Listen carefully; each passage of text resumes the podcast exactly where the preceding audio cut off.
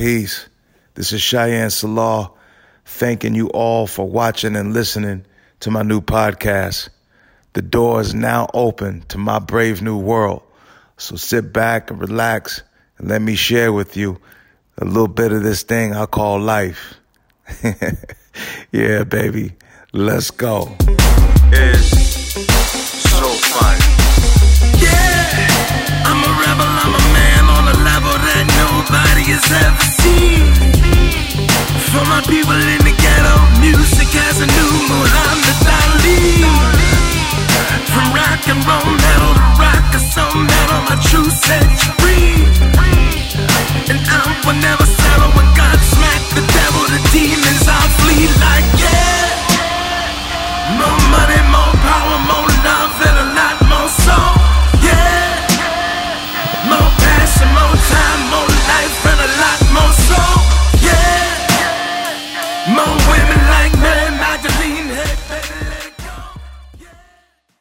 What's good, everybody?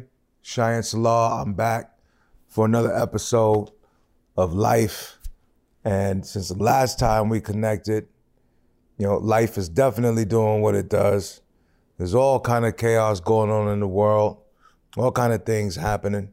And, you know, I'd be less than a than a man that I've been raised and developed to be than to not give a, a quick shout out uh, to all the people suffering down in the great state of Texas uh, these crazy winter storms that are popping up around the country. Um, I think, you know, what's going on down there is just, uh, you know, the significance is is overwhelming uh, when you think about people suffering without any power, uh, without any running water, or just general energy at all. Uh, you know, needless to say, uh, the information of Mr. Ted Cruz rip running and gunning the way that he is, I ain't even gonna dip all into that side of it very much, but I think that it's that it's a uh, you know, it's something that's indicative of what's going on in American culture right now and just how we all are kind of desensitized um, from the ability to, to be considerate, to care, to have some sense of empathy. And so tonight, I really just wanted to talk to y'all a little bit about, you know, loyalty, you know, love, friendship, partnership, you know, relationship, and why a country like our own, whether you look at that on a mass wide scale or you you micro view that down to your very own neighborhood or block or household or family, what is the nature of how we go about dealing with one another?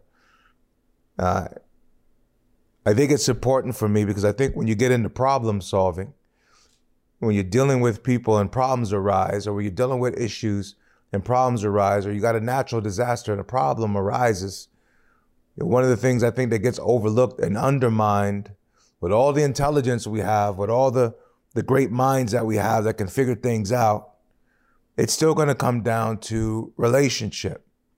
And it's still going to come down to one's ability to have to collaborate and connect and communicate with another person in such a way that they can get to a solution.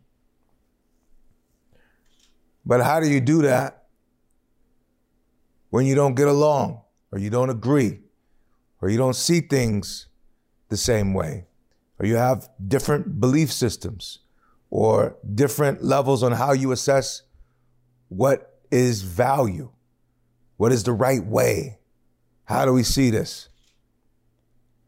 And I think that these things are really starting to show up in our society. And of course, I got some ideas about, you know, why I think that may be. Um, I, I, got some experiences that I've lived where I've seen, uh, you know, variable uh, aspects of this play out in a myriad of ways. I've seen it wreck communities. I've seen it wreck households and families. Um, the potential for ego in America, I think, is just it's off the chain, and it's uh, ironically a direct result, in my opinion, to a lot of its inborn and inherent privileges. I think when you have something that can be so potentially great,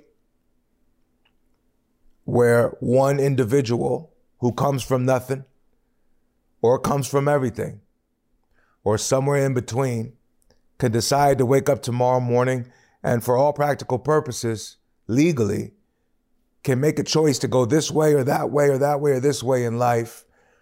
And for what it's worth, the majority of the technical and practical and legal resources are there and made available uh, for that person to pursue whatever that may be, uh, whether that's going to school, whether that's starting a business, um, whether that is some other form of pursuit of happiness, and whether that sports or fishing or uh, whatever your deal is, you have the right to that pursuit in this country. And I, and I think that there's a fine line that gets developed when you uh, have so much potential that you can grab onto because you got to ask yourself at what point am I going to actually connect with someone else's interests? What point do I connect with what's best for somebody else? And I think when you look at what Ted Cruz has recently exhibited, I think that when you look at what a lot of our politicians exhibit, it's very clear that from time to time, uh, they're only representing a group or a, a uh, one particular culture or community's uh, point of view. And sometimes we get played in that. Hell, all the time we getting played into that. All to get your vote obviously. So, are all to antagonize um, people from voting for a particular individual. And so when you got that kind of culture going on, and that's that's happening, you know, in the media, you know, does it make Ted Cruz a bad guy? Is he really inherently a bad guy? Do we really notice? You know what I'm saying? Are any of them inherently bad? Do their families not like them?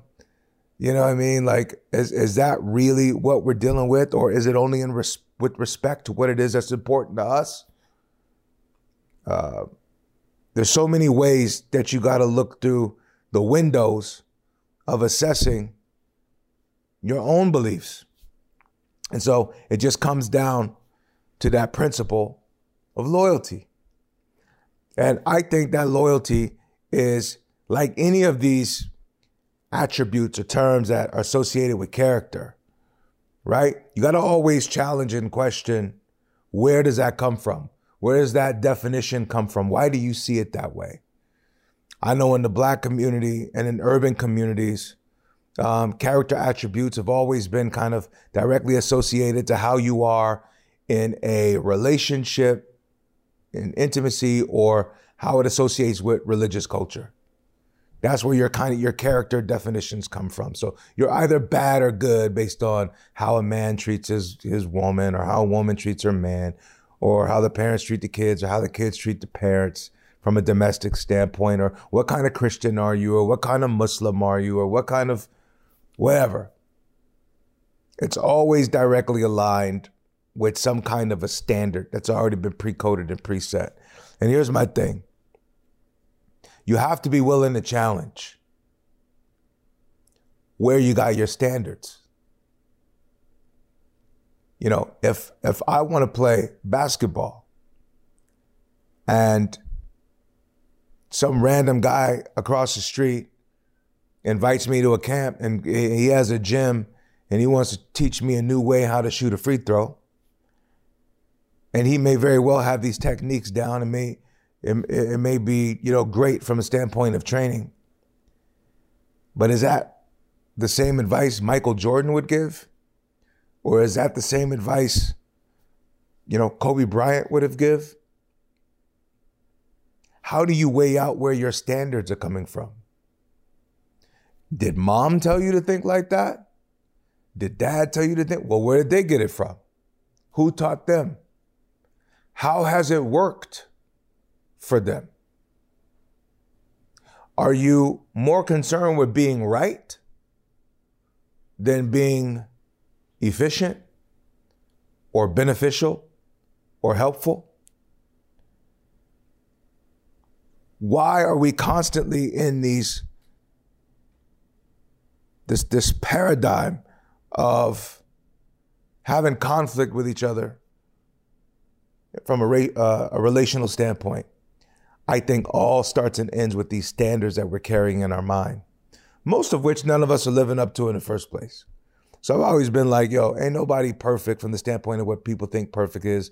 And the real truth of the matter is perfect don't mean anything but one's ability to continue to uh, exercise uh, their potential, right? You're perfecting some kind of potential, some kind of a talent, some kind of a skill. And the art of perfecting that is really just about you going about doing it. And therein, in and of itself, as you develop that practice, you become loyal to it and it becomes loyal to you meaning that you're giving something to it, it's giving something back. Loyalty is about reciprocity. Loyalty is about non possessiveness. And this has messed a lot of people up in my conversations uh, throughout the years because so many relationships are centered around um, some degree of possession some sense of entitlement, some sense of, you know, you have to do something for me. And I've always argued that I believe the only way you can have loyalty is through freedom. See, no slave could ever truly love their slave master on the mere fact that they're enslaved. Now you can break them down to death, you can traumatize them to death, you can trick them to death, you can do all these things, but at the end of the day, they're in captivity. And we have a society that has adopted from slavery ways that they've gone about developing standards. These slave standards have entered the household, they've entered religious circles, these slave standards have entered the school systems. These slave standards are really, in a lot of ways, what you call institutionalized racism all the way to today. But they include some of the emotional and psychological factors, possessiveness, right? I own you. You know, owning somebody is not loyalty. See, understanding freedom means that if I give you freedom or you give me freedom, then you are putting on my lap the responsibility for me to become the best thing that I could possibly be, not only on my own behalf, but on your behalf as well. And because there's this sense of freedom, again, another reason why America is so um, amazing in its ideology is that it's built on this concept of freedom. That's why there's such deep brand loyalty to it. The branding of America, home of the brave, land of the free, home of the brave, land of the free. Man, what? I love that. You're going to give me the right to not have to be enslaved by you? And slavery is much more than a, a, a physical process. So to be emotionally enslaved by someone is deep. And to be psychologically enslaved by someone is deep. And those two kind of go hand in hand. And certainly, if you're in, it from some physical standpoint, um, they all kind of correlate with one another. But freedom, freedom says, I believe in me and I believe in you. And if we are aiming to be good, and or become great in what it means to be me and what it means to be you, then I got nothing but value to offer you. I got nothing but value to offer you. That's where loyalty begins. It's not about control. It's not about subordination. Now, on some levels, you have to consider, you know, how these things kind of scale. I've always believed, hey man, you want to start a business, you got to be loyal to it. Just uh, that's just the, that's just the sake that's just the culture. That's the environment. You got to create that brand. I've been developing my brand in Brave New World for 20 years. And I'll do it for another 20. God willing, 40, 60. As long as I got, I'm going to continue to be true to that brand. And because I was able to be true to that brand, I've been able to be entrusted with other brands. It's a each one teach one kind of thing. It mirrors itself. So once one sees that you're able to be loyal to that thing, which again just means you're exercising the potential of whatever that is, and and you're going through that thing to its to its ultimate end. Nothing can get away, get in the way of that. Sometimes that's loyalty to your family.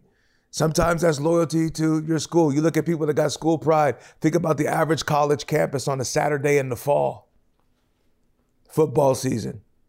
The pride is loyalty. It's loyalty. Those alumni coming back to enjoy the game, loyalty. Scholarships and money's going into program to continue to develop the school and the institution and everything. Loyalty. Where is the loyalty in America with respect to people?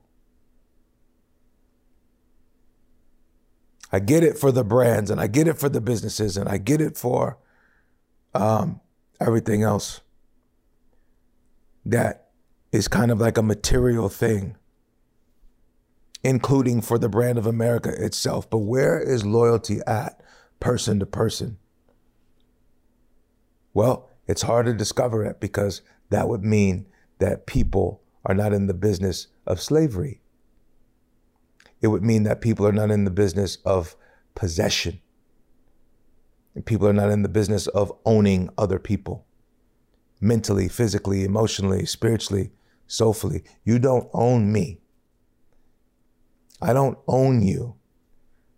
You have the right, you have the same legal rights to do and pursue everything that you want to do and pursue. But if we decide to do something together, if we decide to collaborate, then I get to bring my best to the table and you get to bring your best to the table. And we birth something that's best for everybody. And ultimately, that's what public service is about. It's not the people's job to be loyal to the Republican Party or the Democratic Party. It's the party's job to be loyal to the people.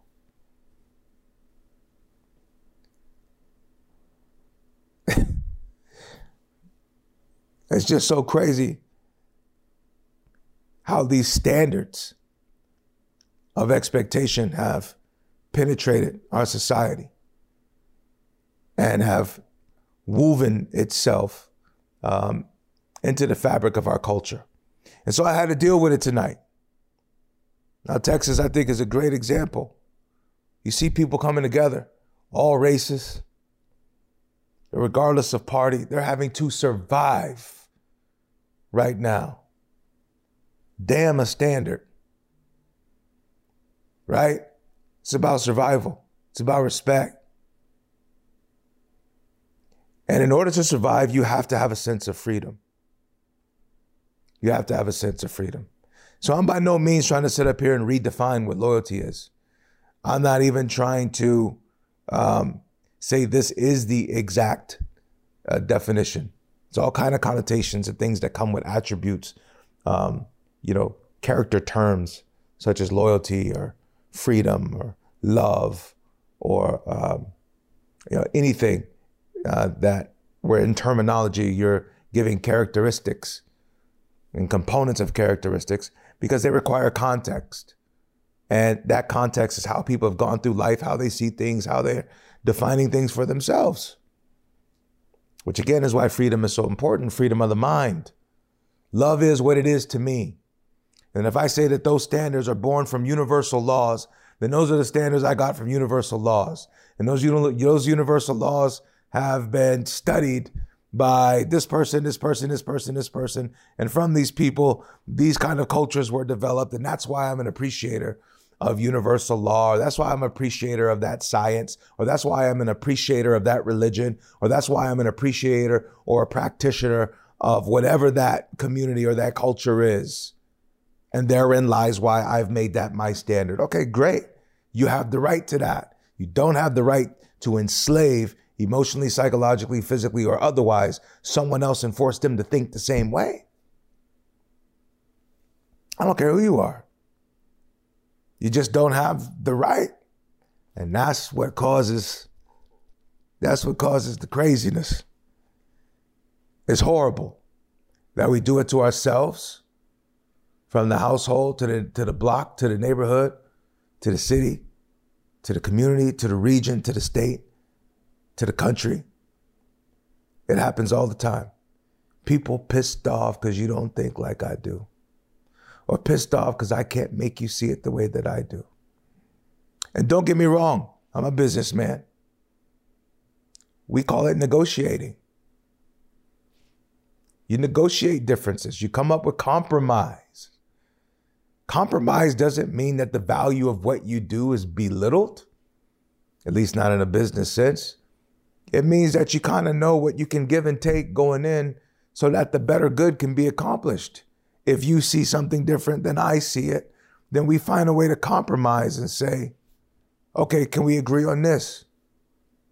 We both need 50 feet. I only got 20 to give. You only got 15 to give. You know, maybe it's fair and equitable if we meet at 17 and a half.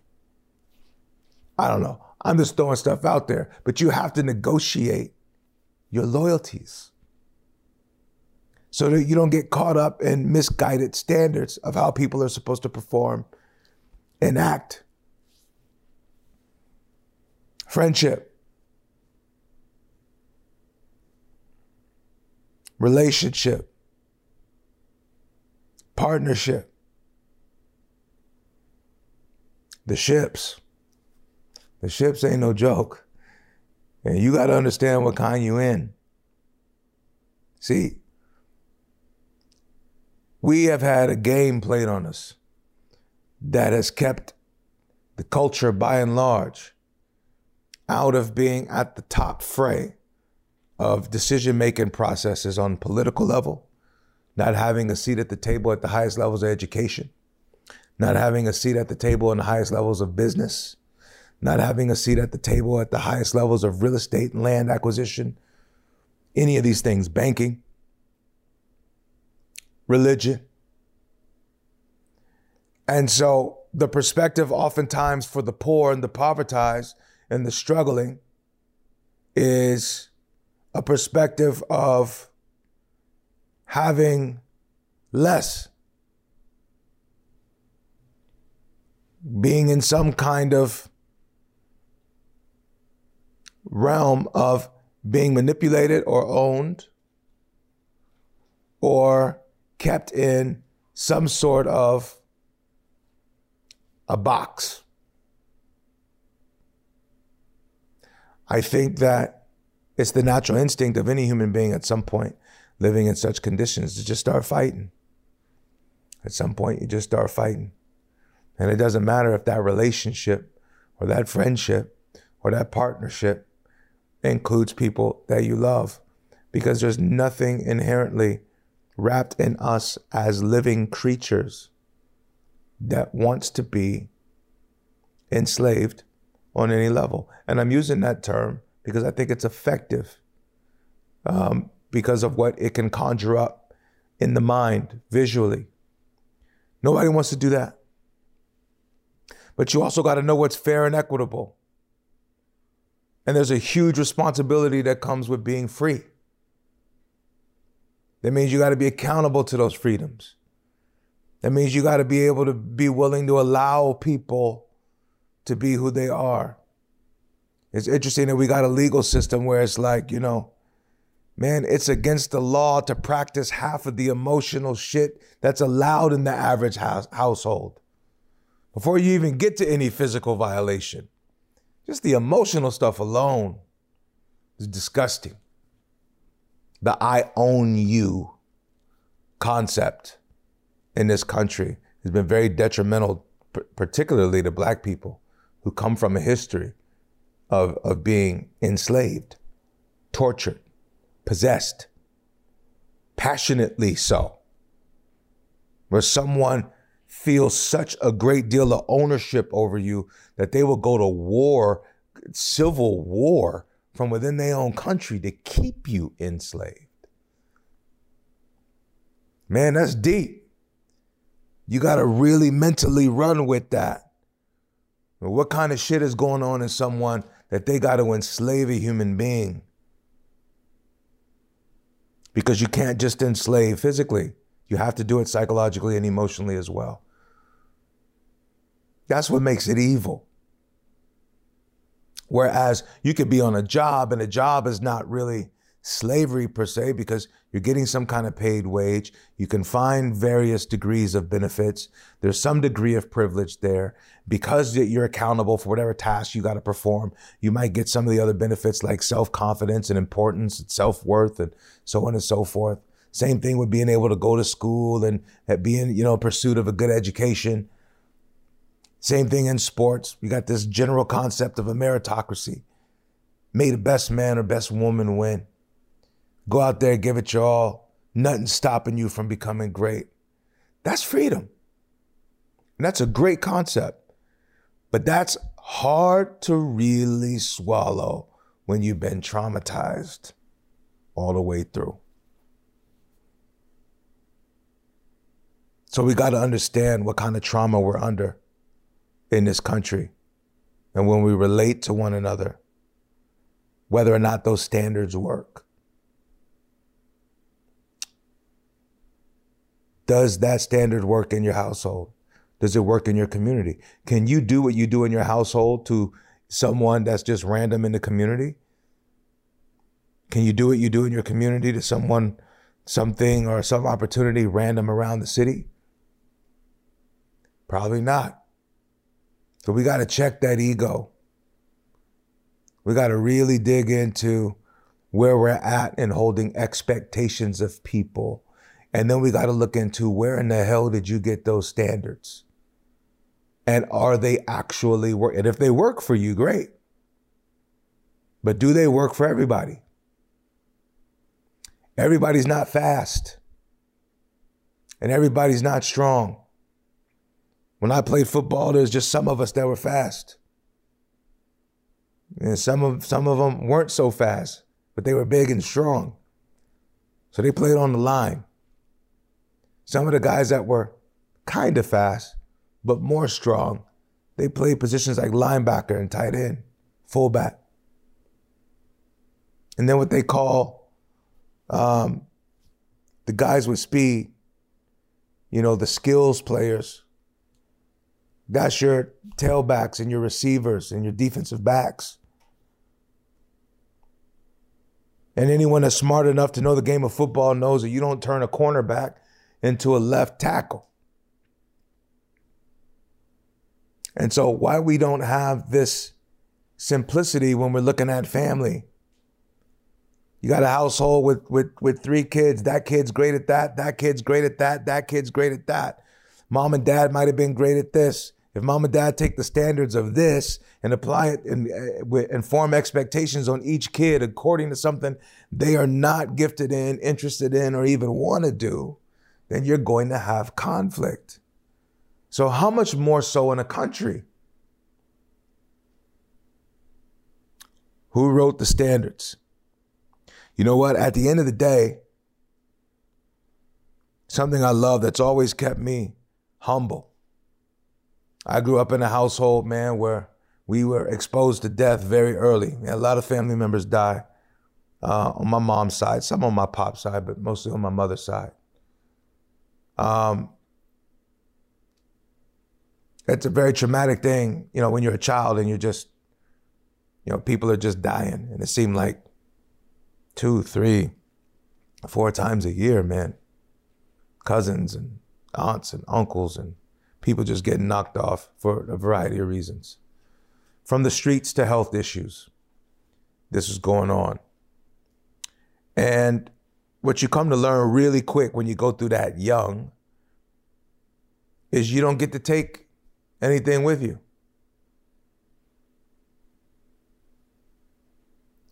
You don't get to take your political party to the grave.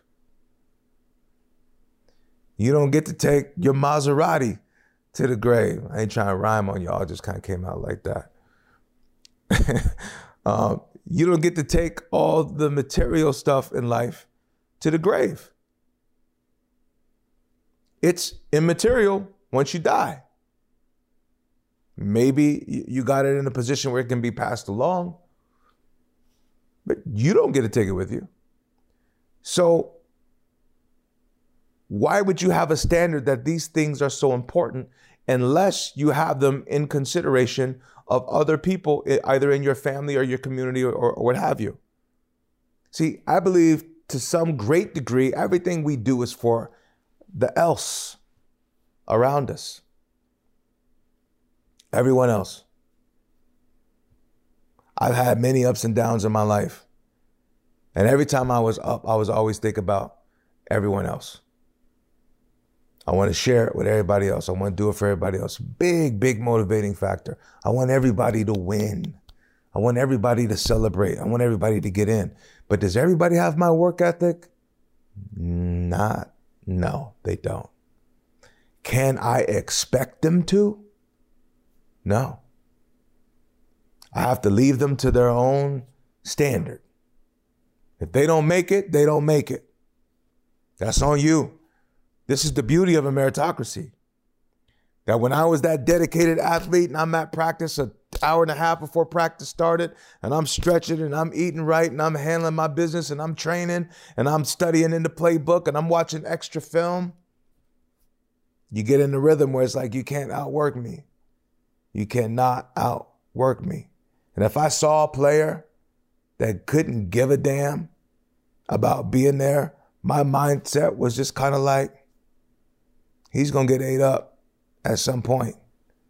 When it's time for him to go in the game, he's going to realize real quick, man, you should have studied the playbook, should have been watching some film, you should have been you should have been checking for things and you weren't if you get in the game ever. He's not going to get out of it what I'm going to get out of it. But I still don't expect him to have my standard unless we get into such a place where everyone there has agreed and they know these are the standards. And these standards are important because they make the family thrive, or they make the team thrive. And this is how you get mottos and slogans and brand and you know logo. This is what we represent. This is our shield. This is what we mean. This is our creed. We decree that we are blah blah blah blah blah, and everybody else that's in the blah blah blah all believes it and they all are willing to uphold themselves to it. This is how fraternity is born. This is how institutions, private, are born. This is how family and culture, from royal to Gentile, is born. What's your standard? What's your standard? And are you invested enough in your standard to where you know you cannot force it on me? You cannot cause me to believe. See, you know what? You cannot take somebody to court because they had consensual sex. If two adults had sex, there's no courtroom for it. They're two adults. Now, if one adult is married or you know whatever, they can have their own little domestic uh, situation, but it won't be because consensual adults had sex. Now, if you violate an adult sexually, then yeah, it's on and it should be on. Why? Because that standard of how you treat somebody is backed by law. You cannot violate. You can pursue your happiness. You could pursue your pleasures. There's a myriad of things you can do in your pleasure pursuits that are legal. But you violate somebody's happiness, you violate somebody's uh, ability to live out their freedoms, their standards, that's against the law. There's laws against it. So I'm looking at our world and I'm saying, this doesn't have to be as complex as we've made it. And whether the issue is something like what's going on with Ted Cruz, if you're into pop culture, or the issue is something like what's going on with Kim and, Con- and Kanye right now, going through a divorce. Or if the issue is something like what's happening with LeBron and the Lakers or whatever, you know what I mean? Like, these are things that you really should be asking about these concepts of loyalty versus freedom. You know, standards, expectations. What did they come into it for? Right? And how much more so is that reflective of America and what we're going through in America? Can we as people just love on each other? Can we just be decent? Can we just respect the fact that, man, I'm a whole living soul, I'm a living being? Don't play with me. And I will fight like hell to protect that for myself and for my loved ones.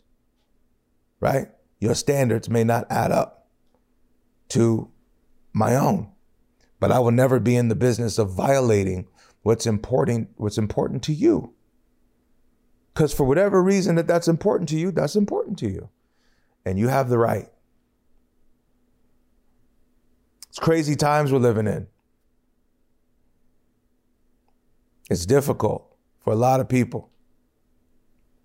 A lot of distrust because there's been so much overwhelming amounts of slavery of the mind and the soul and the emotion and the body in this country. And this country was built with a lot of that in the core of its belly. But this country also was built with an idea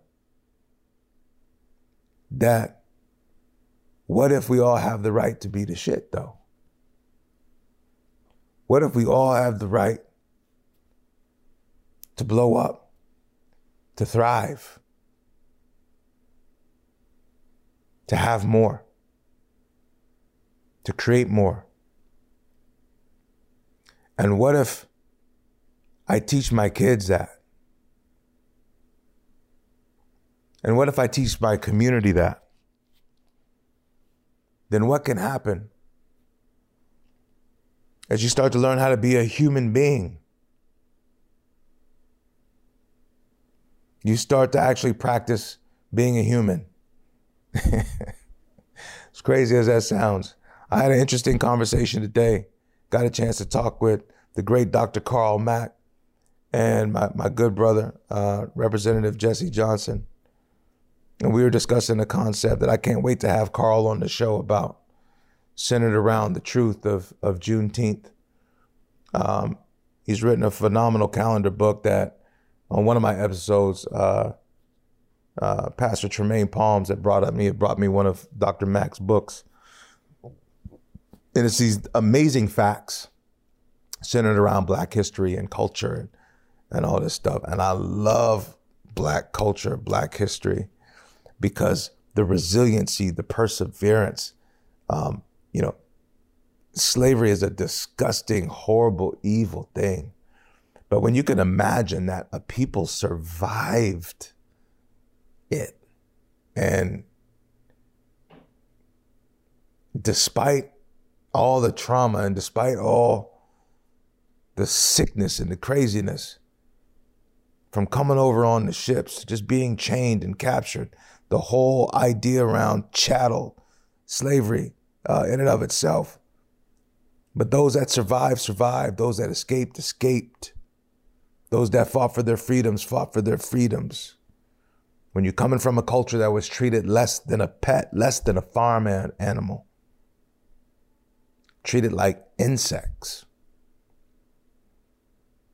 at best, but responsible for building culture, building farmland, cultivation, responsible for the workload. And as they migrate and they come out of that, and you go through the through the eras, and the fact that we still exist is uh, to me only the hand of the great God of this universe uh, could do such a thing. And so I'm very, very proud of that culture. So when I was listening to some of the lessons, it gets into the context of, of these moments and these things, some of the slip ups. So we will have a future episode uh, with Dr. Mack here uh, fairly soon to kind of drop into that. I haven't done a lot um, for Black history.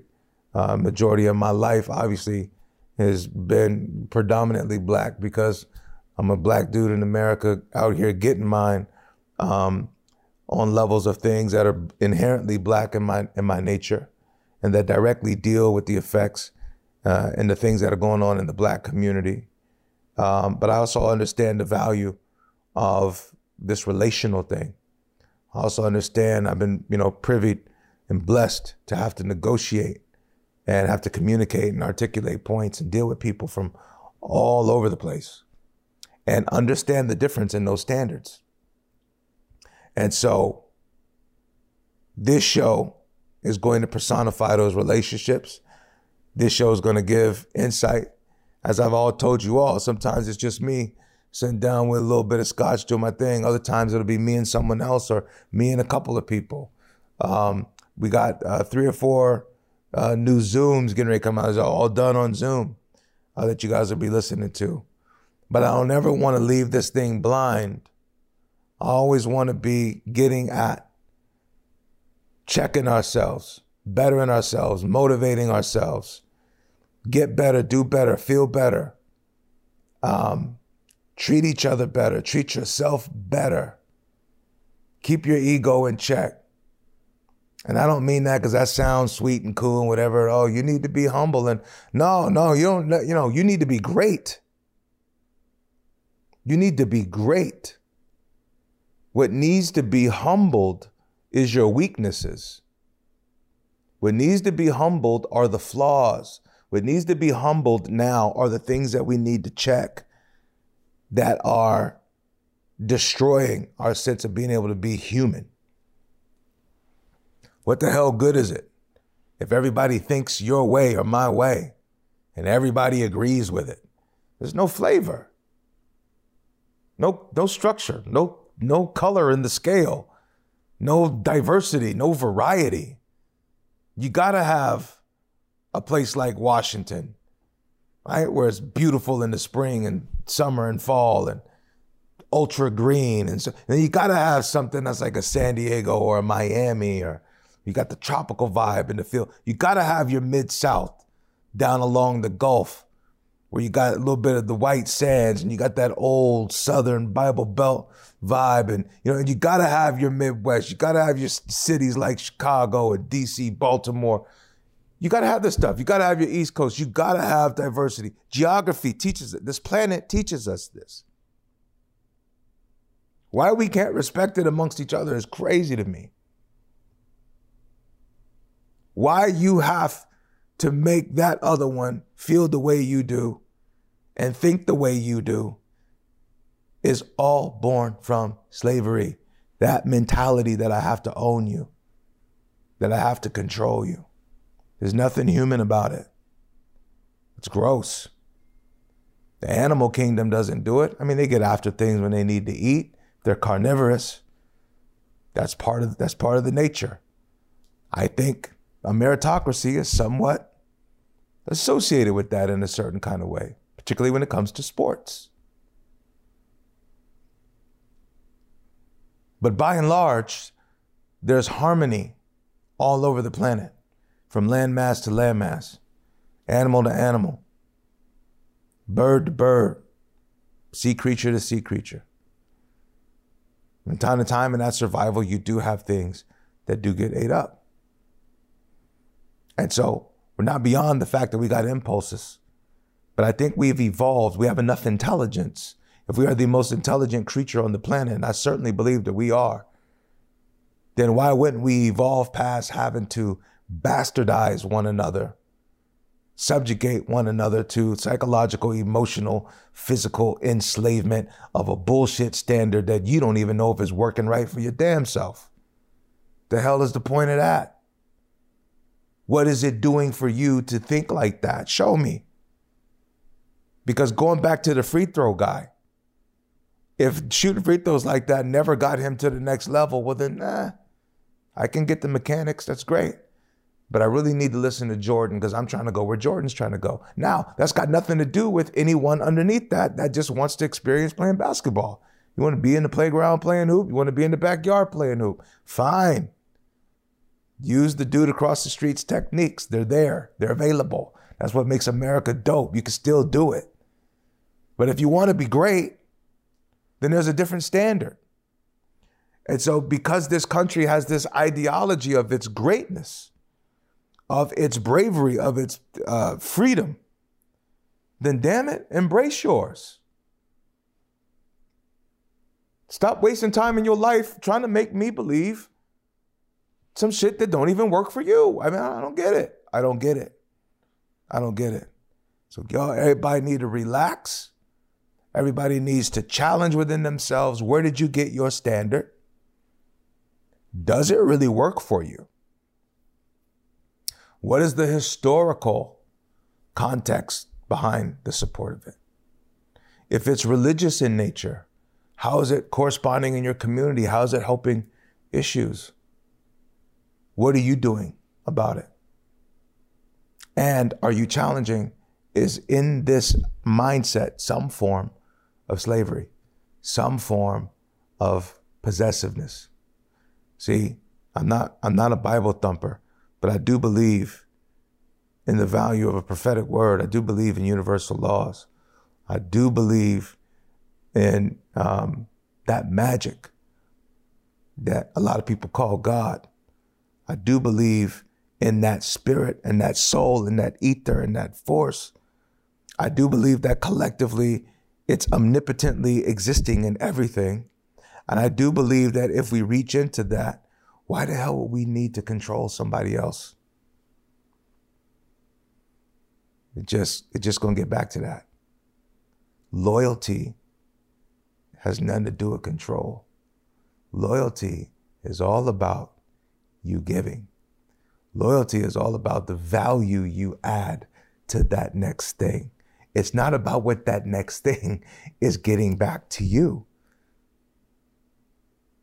If I'm loyal to practicing those free throws, there's gonna come a time where I can execute it in the game and it's just gonna work for me. And my whole team is gonna benefit because I made my free throws, because I was loyal to the practice. I really believe it's that simple. Now, if everyone else on the team is practicing the same loyalty with respect to shooting free throws, then guess what? I'm winning too.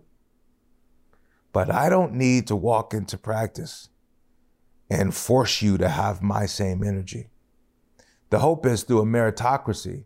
The hope is through the pursuit of happiness. The great ones will emerge and they'll understand that freedom is key in anything where greatness is expected. Someone's got to have the freedom in order to have the loyalty. You got to have the freedom of mind to be loyalty, to be loyal in the mind. Got to have the freedom of the body to be loyal through the body. You don't get to possess my body physically, not through any form of labor, not through any form of sex, not through any form of anything. I get the right to choose where I'm going to and how I'm going to go about utilizing my body. And if I want to play football with it, then I want to play football with it. As long as I respect that the next person gets to do whatever it is they want to do with theirs, what's the problem? That's what America's about.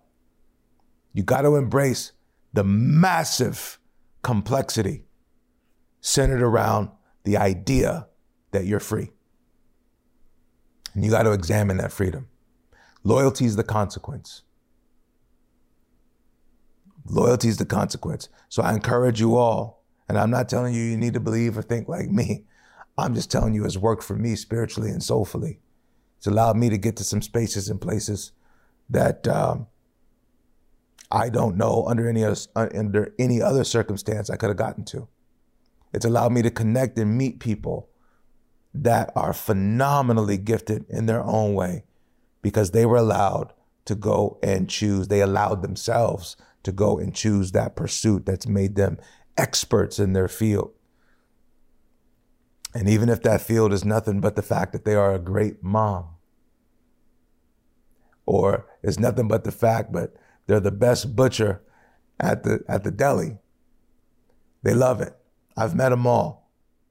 And so please go about your way, go about your life, make freedom first. Make freedom first. Be loyal to your potential and your talent and your skill for your loved ones. And loyalty will absolutely be returned to you. And as you all well know, I try to maintain some kind of vibration that hits on things that I think are going to uplift and elevate, move the culture forward. I want to get into a few different recommendations that I think will help all of you kind of slip into that mindset. I got three very important products and entertainment experiences that you need to add to your catalogs.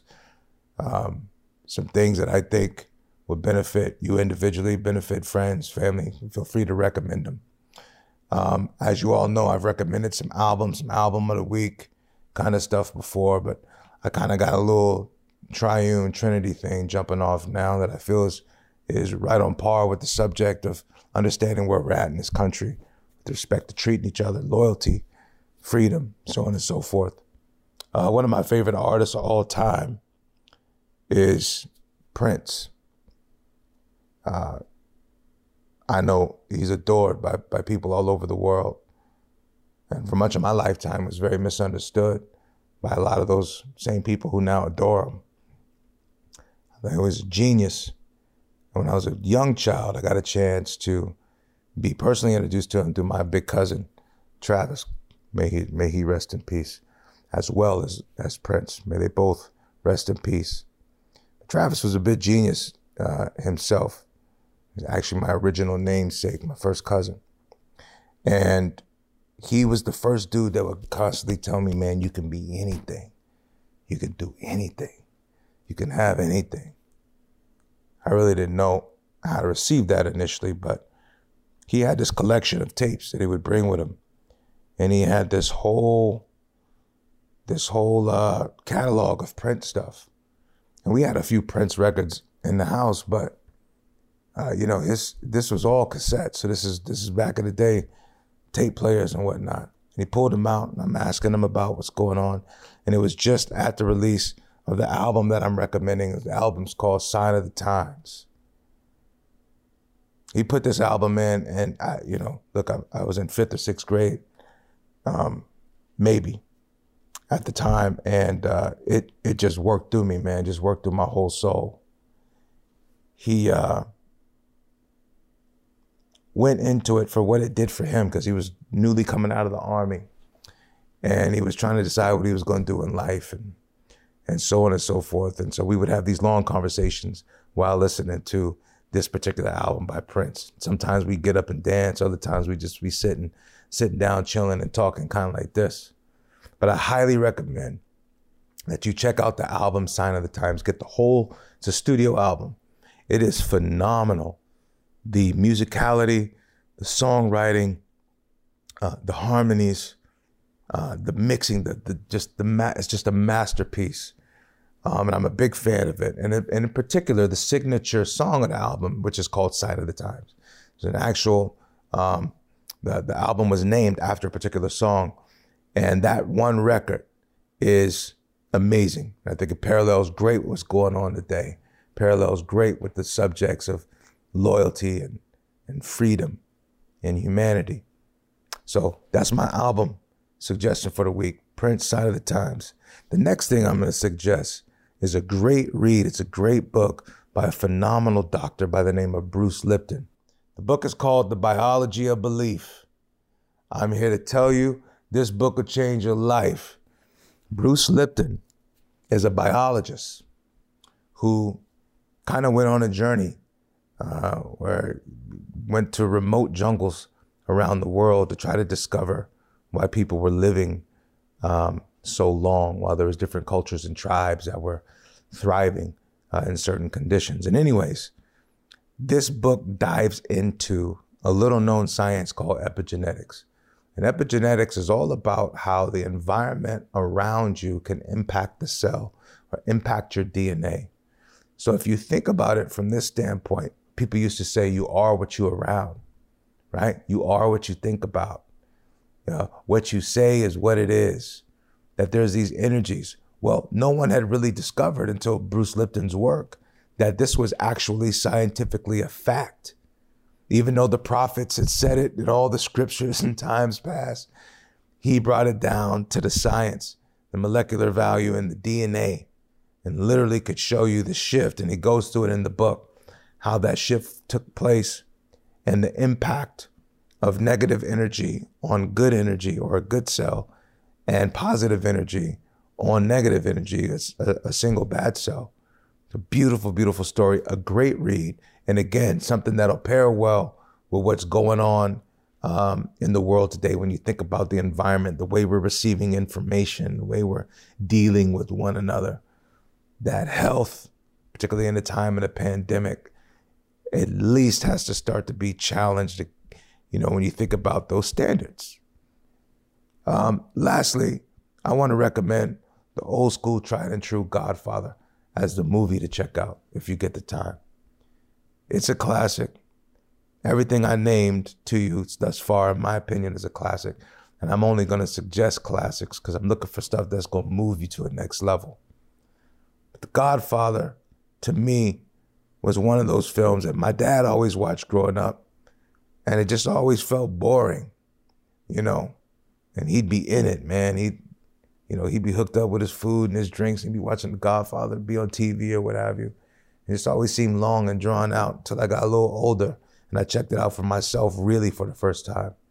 But when you think about humanity, when you think about culture, when you think about freedom, when you think about loyalty, um, I love that that movie contextualized Italian Americans, mafia, uh, the ideology around what loyalty is to them, what it is to a gangster, what it is on the streets, how that feeds a community, how that corresponds with church, um, the culture in and around it, the, the cinematography, uh, everything about that movie is is is amazing. So Godfather one and two is a deep recommendation, but I'd love for you to look at it through a different kind of lens, challenging the standards, not condemning, not judging, certainly enjoying yourself, but thinking about if you were them, if you were one of those early immigrant um, Italian Americans that was associated with the mob, and you had the ideology amongst the families that we could they got to protect each other, got to build things, got to preserve legacy, and all this stuff. I think it's just a fun watch to think about how we all see things from different uh, spaces and places when it comes to concepts like freedom and loyalty and survival uh, and culture. So that's it. Those are my suggestions for the week. Challenge yourself, get better. Think about The Godfather 1 and 2. Go check it out. Go check out Dr. Bruce Lipton's Biology of Belief. Great, great, great read. And definitely go check out some Prince, Sign of the Times. Kick back with some wine, man. Turn the music on and enjoy yourself. Uh, as always, I got nothing but love, respect, and the most profound hope that you all get a chance to live the most amazing life that you can live. Peace and love. Cheyenne.